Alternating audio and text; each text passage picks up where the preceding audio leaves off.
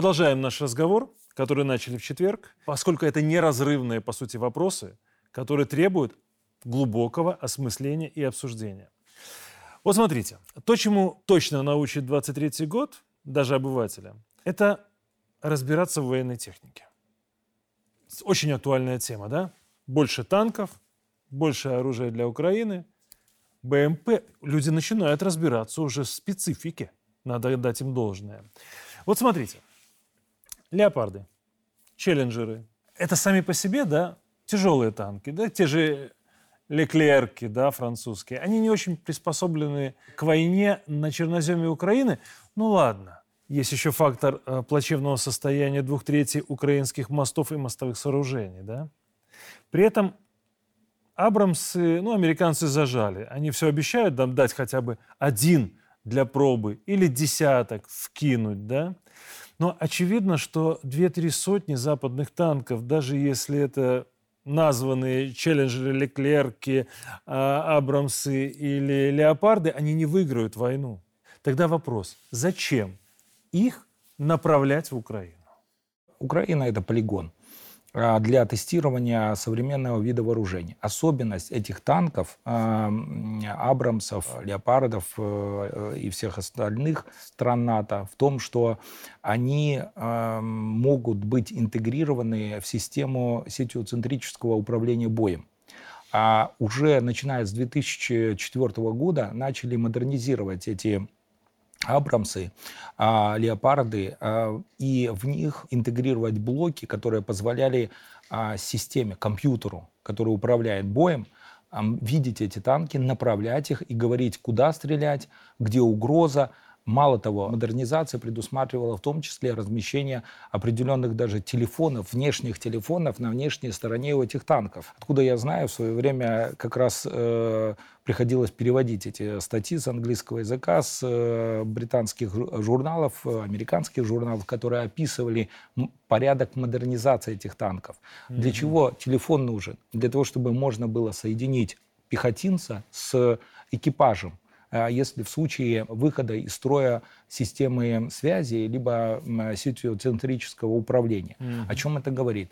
А Запад э, пытается на территории Украины, это мы прекрасно увидели за 2022 год, применять современные методы управления боем. Это разведка. Это основа сейчас. Это разведка, Связь, это э... радиоборьба, да, это подавление различных сигналов, это использование спутников, mm-hmm. использование интегрированы каких-то блоков. И они туда пытаются бросить эти Абрамсы для того, чтобы посмотреть, как они, там, 10 танков, 20, 30 танков будут работать. Даже если их э, сожгут, э, то они там за 2, 3, 4 дня поймут, э, успешна эта модель или не успешна. Mm, то есть сколько при этом погибнет украинцев вообще не а, имеет значения? Это вообще не имеет значения, потому что а, инженера этих оборонных корпораций сделают свои выводы, заключения, продадут это в очередной раз Пентагону, а Пентагон запросит эти деньги у госбюджета.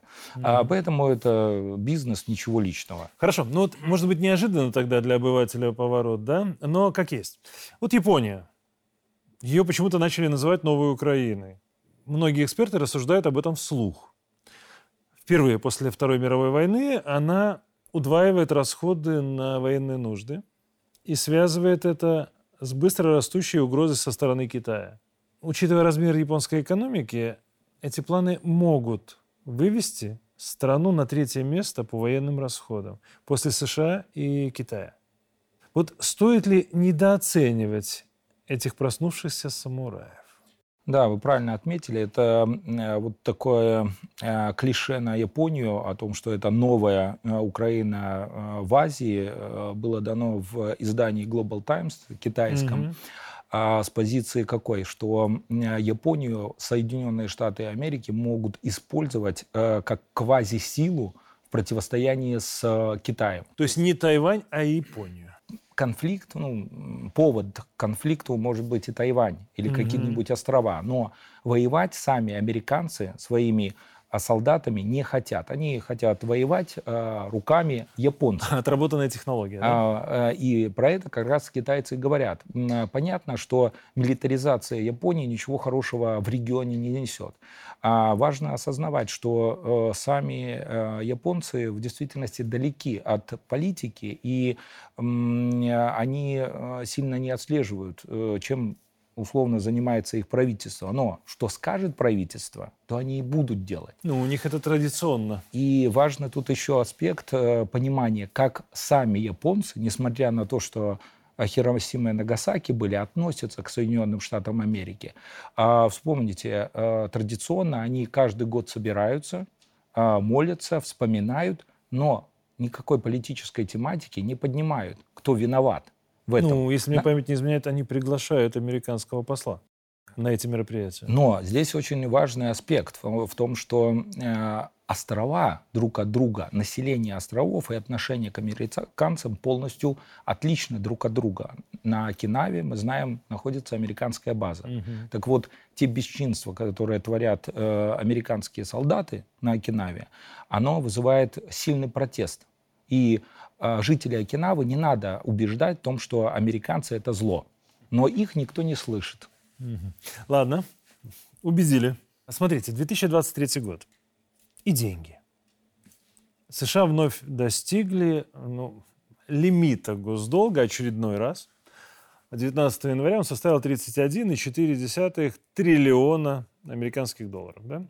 Много это или мало? Ну, если общая масса американских денег в мире примерно 644 триллиона, ну, то это вроде бы это немного. Вроде бы, да? Но учитывая то, что эта сумма выросла в 32 раза за 40 лет, и каждый раз они повышали вот этот вот лимит, ну, тогда, наверное, это много. Вот для исключения дефолта Минфин готов принимать экстраординарные меры, хотя они, мне кажется, очень понятны. Да? Они опять откажутся от определенных отчислений в социальные фонды, пенсионные фонды. Как всегда, страдает американская социалка. Вот, э, на ваш взгляд, где тот самый потолок финансовый, да, и как это скажется на обычных людях, и главное, к чему приведет? Да, надо тут важно отметить самый аспект, что в 2012 году а, этот долг превысил объем ВВП. То есть сейчас он, вот эти 31,4 триллиона, на 130% больше а, ВВП Соединенных Штатов Америки. То есть уже даже реальная экономика, даже работа финансового сектора Соединенных Штатов Америки, даже работа всего оборонного комплекса, который составляет 50% от ВВП США, не компенсирует внешний долг. Угу. А встает вопрос, как э, возвращать? Понятно, что это как жить? Э, модель, э, да, МММ может существовать э, дальше только за счет, ну, понятно, дальнейшего расширения. Но вопрос, кто будет покупать эти облигации?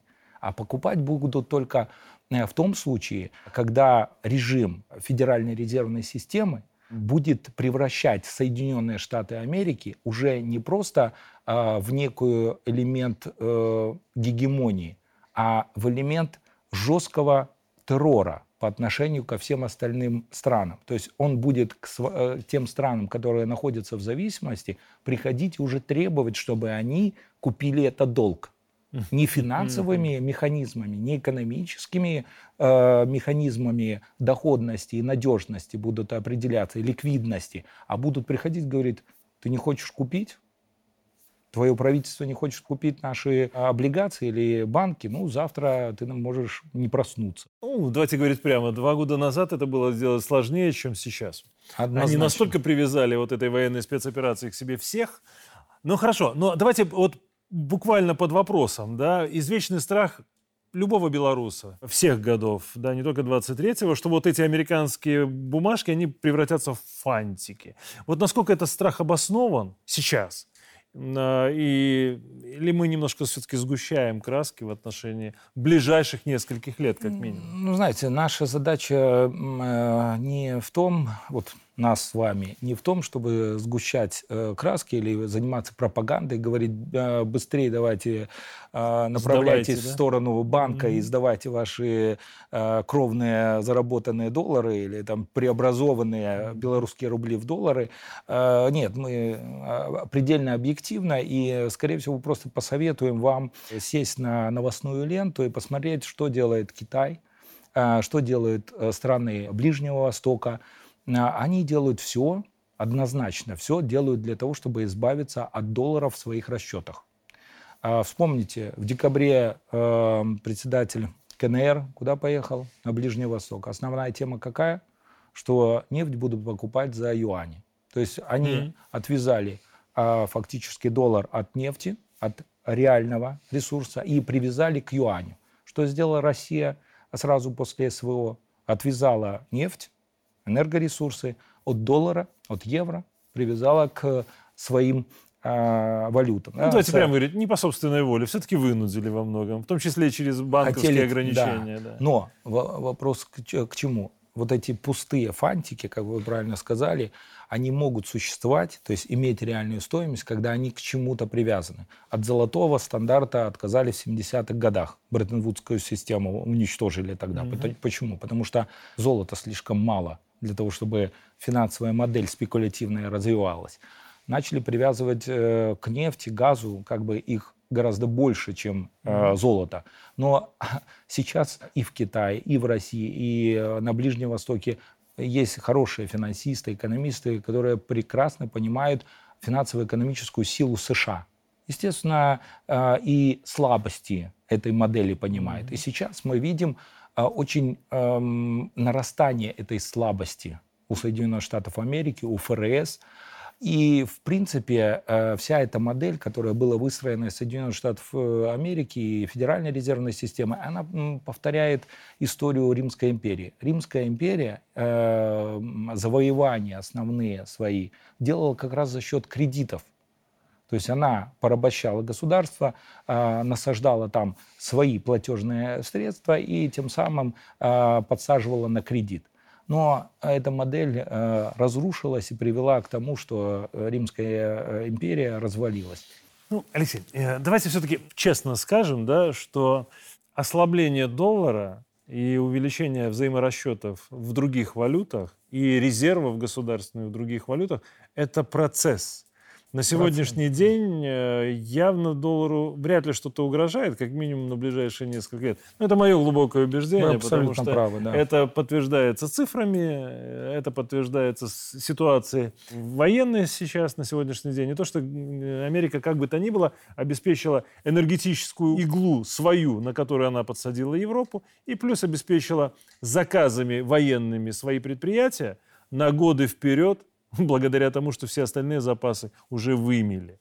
Ну, если уже объективно. Ну ладно, но направление мне нравится. Теперь об информационной угу. безопасности. Нельзя об этом не поговорить. Пока США приступили э, к агрессивному сдерживанию технологического развития Китая и России.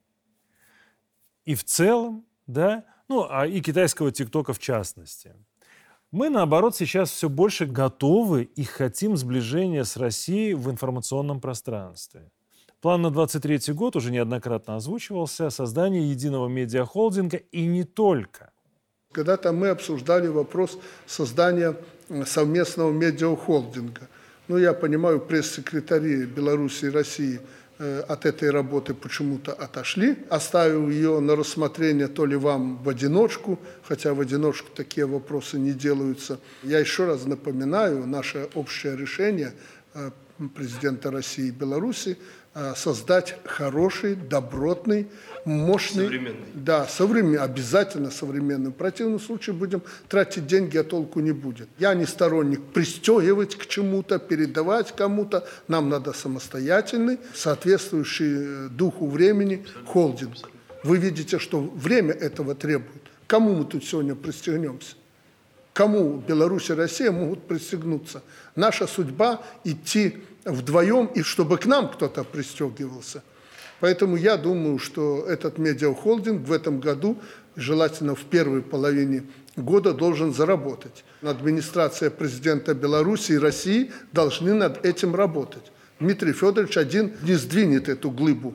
Но его активности, его опыт и знания в этой сфере очень серьезно нам должны помочь. По крайней мере, вы знаете, как выстроить работу холдинга. И это очень важно. Знаем ваши некоторые такие предложения, а они в Беларуси абсолютно нормально воспринимаются. Единственное, Сергей Федорович, комплекс, этот медиахолдинг должен быть самостоятельным, независимым, если мы хотим э, создать что-то серьезное и выполнить до конца 28 программ, которые мы определили в свое время. Вот по холдингу вопрос непростой. Мы лично давно показываем политический продукт россиян здесь, на нашей территории, постоянно, да? Но при этом им тоже есть чему поучиться у нас, в том числе в плане выстраивания информационной работы. Вот на ваш взгляд, какие горячие проблемы или пробелы необходимо решить, по-вашему, сейчас, да, для того, чтобы вот это информационное пространство совместное союзного государства заработало в обоих направлениях и стало реальным? Да, очень э, непростая тема. Она вызвана в первую очередь тем, что принципы работы э, медийной составляющей в Беларуси и медийная составляющая в России за последние 30 лет, они были абсолютно разные. А вспомните, как формировалась так называемая независимая СМИ а, в Российской Федерации. Их направленность была изменена только фактически после СВО в 2022 mm-hmm. году.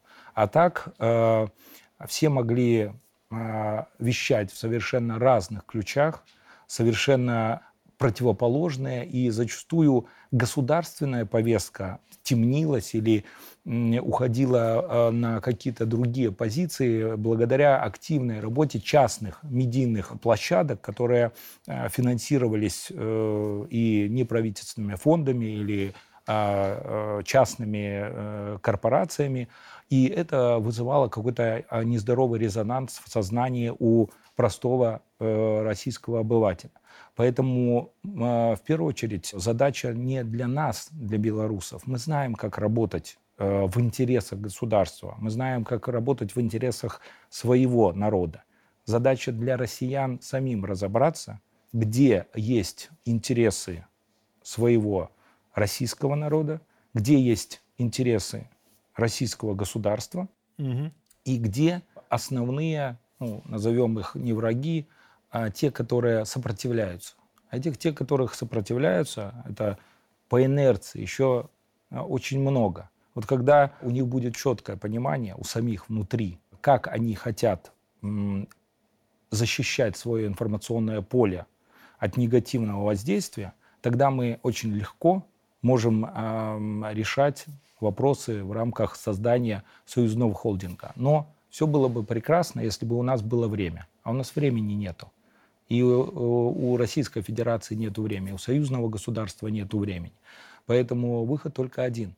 Э, брать нашу модель, распространять ее по, э, как производную э, не только на Москву, Московскую область, Санкт-Петербург, Ленинградскую область, а распространять ее на всю территорию Российской Федерации, распространять контент, наш контент – а наши посылы, наши смыслы, потому что мы уже в рамках передачи четко определили, Беларусь а, за а, период с момента создания союзного государства ни на одну йоту не сдвинулась с самой идеи союзного государства.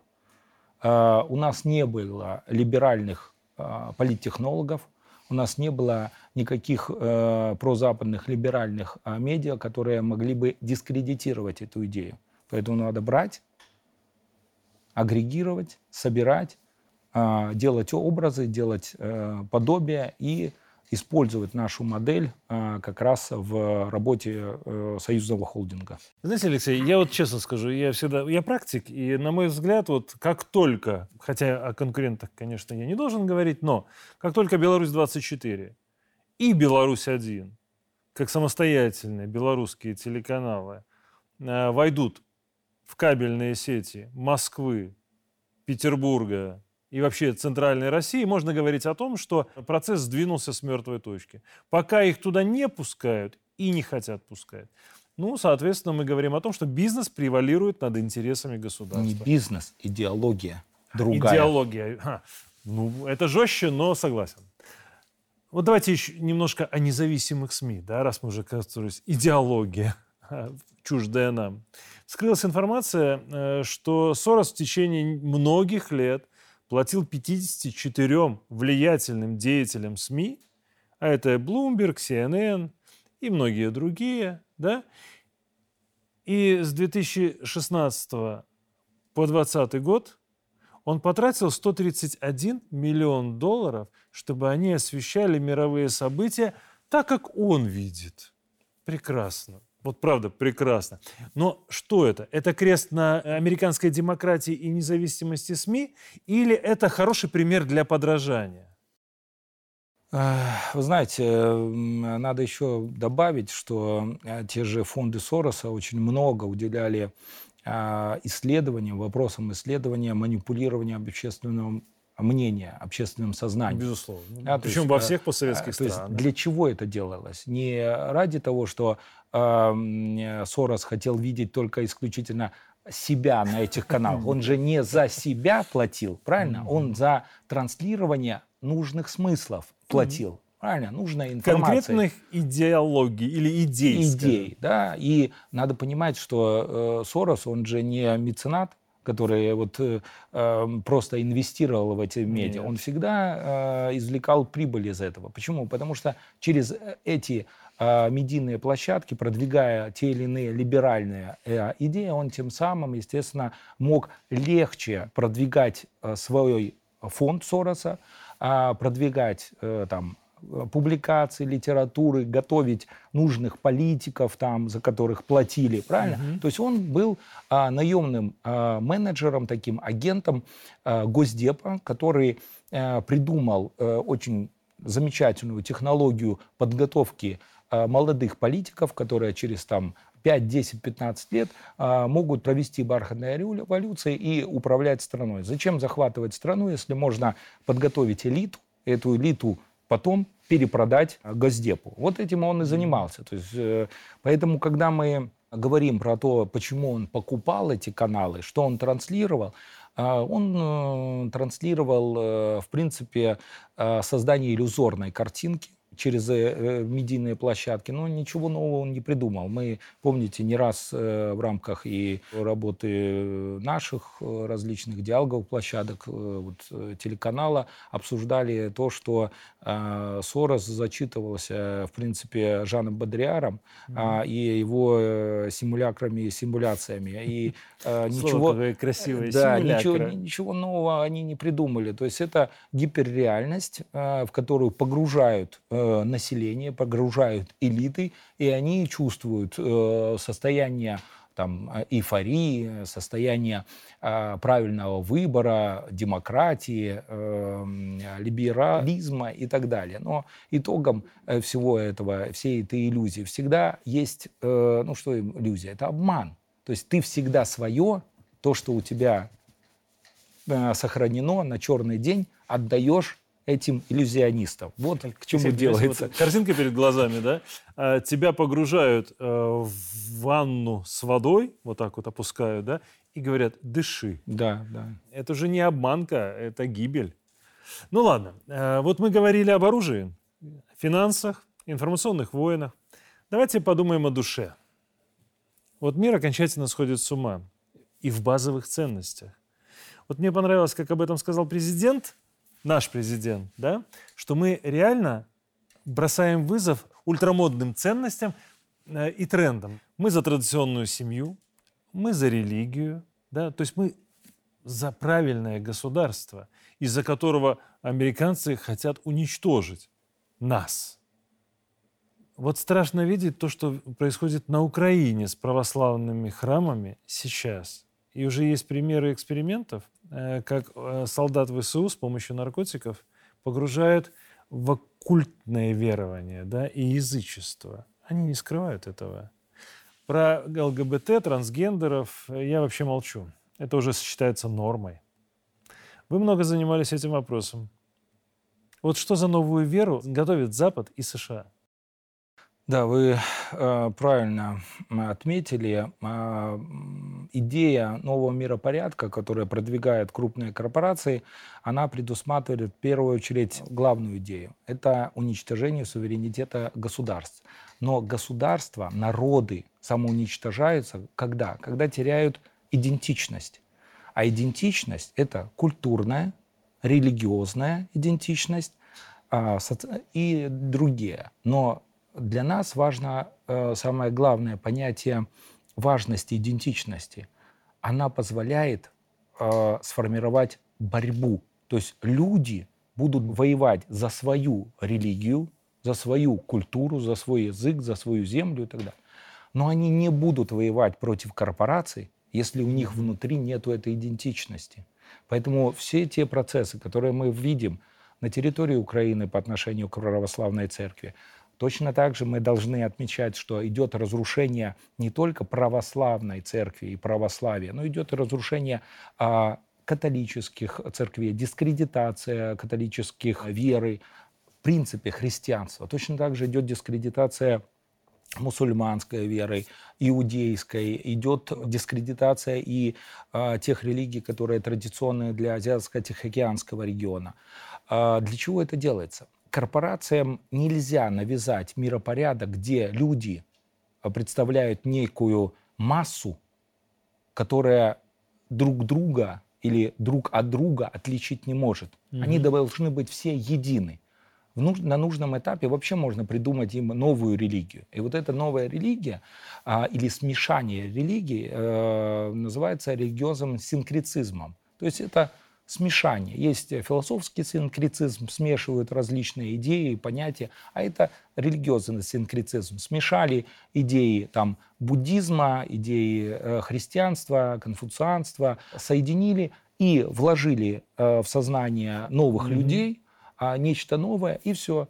И тогда а, естественно, э, можно рассказывать прекрасно, что корпорации – это благо, что корпорации э, дают кров, э, дают защиту, а самое главное, дают э, смыслы. То есть что давало э, и дает всегда на протяжении э, всей истории человечества э, религия? Она дает смыслы. То есть для чего, ради чего ты э, живешь? Но вы правильно отметили, что э, на территории Украины были эксперименты по погружению военнослужащих в состояние оккультности. Но mm-hmm. оккультность, почему это делалось? Она, или вообще язычество, оно, в отличие от христианства, а, имеет идеи сверхлюдей. А сверхлюди — это, естественно, ты лучше, чем кто-то другой. Ну, мы это проходили 80 лет назад. Правильно? То есть вот эти идеи сверхлюдей, а, она дальше идет. Она говорит, раз ты сверхчеловек, то ну, понятно, что э, ты становишься железным человеком, суперменом, э, пули от тебя э, отражаются, и ты э, с лихвой идешь в бой. Но такого не происходит. А Евгеника, это, это тоже про это? Э, та, та же направленность, но мы целом, изучая проблему религии в работе корпораций, должны сказать самое главное в том, что а, как раз такие страны, как Беларусь, которые сохранили а, первоисточники, да, идеи, смыслы э, религии, а самое главное, сохранили не какой-то одной религии, а сохранили э, пример того, как можно на территории одного государства – соединить, а самое главное, а, обеспечить плотное взаимодействие разных конфессий. Mm-hmm. И это не синкрецизм, это не смешание религий, это наоборот развитие каждой религии, каждого направления э, в, во благо общества. И это важно. А насколько реально насаждение такой веры, на ваш взгляд, в Европе?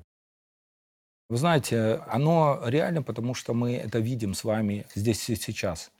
А, казалось бы, как они это могли достигнуть? Так вот, э, первые идеи э, синкрецизма и создания вот этой единой религии были заложены еще в 1728 году э, на первых встречах крупных владельцев бизнеса, банков, корпораций в Лондоне. Поэтому, посмотрите, прошло почти э, больше 300 лет, и они только сейчас начали этого э, реально достигать. Алексей, к сожалению, к сожалению, я задам последний, около философский вопрос, ну, может быть, где-то с саркастическим подтекстом. Мы много и серьезно говорили с вами и в четверг, и сегодня. Можем немножко расслабиться. Вот в сети появились не только новые тренды, да, но и появился новояз. Например, псакнуть – это сказать не подумав, чушь, очевидную глупость, макронить, часто звонить без пользы и долго болтать по телефону, да? А потом это еще и сливать в сеть. Валять Шольца, некоторые говорят колбасить Шольца, да? Это постоянно обещать, но ничего не делать.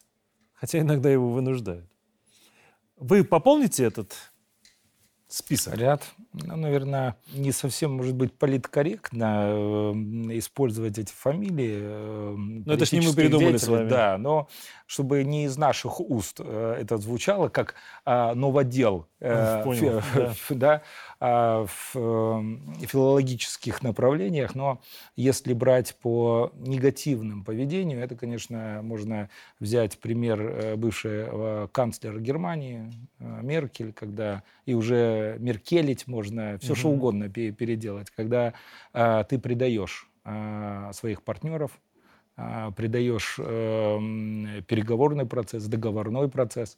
Э, и вести бизнес с такими людьми, э, в принципе, нельзя. Вот, если ты меркелишь, то значит, ты не выполняешь свои деловые обязательства. И оландишь, наверное, да? Да, да. Знаете, самое интересное, что вчера, когда обсуждали вот эту тему с одним из коллег, он придумал прямо на ходу, говорит, коренить да, это изображать домовенка Кузю, mm-hmm. да, и не отвечать ни на один вопрос. Я очень надеюсь, что, скажем так, то сгущение в определенных моментах нашего разговора, да, оно все-таки будет чисто на уровне гипотезы в 2023 году. И пусть с нами произойдет только то, что укладывается в два смысла, заложенных в названии года. Мир и созидание. Спасибо, Алексей. Спасибо вам.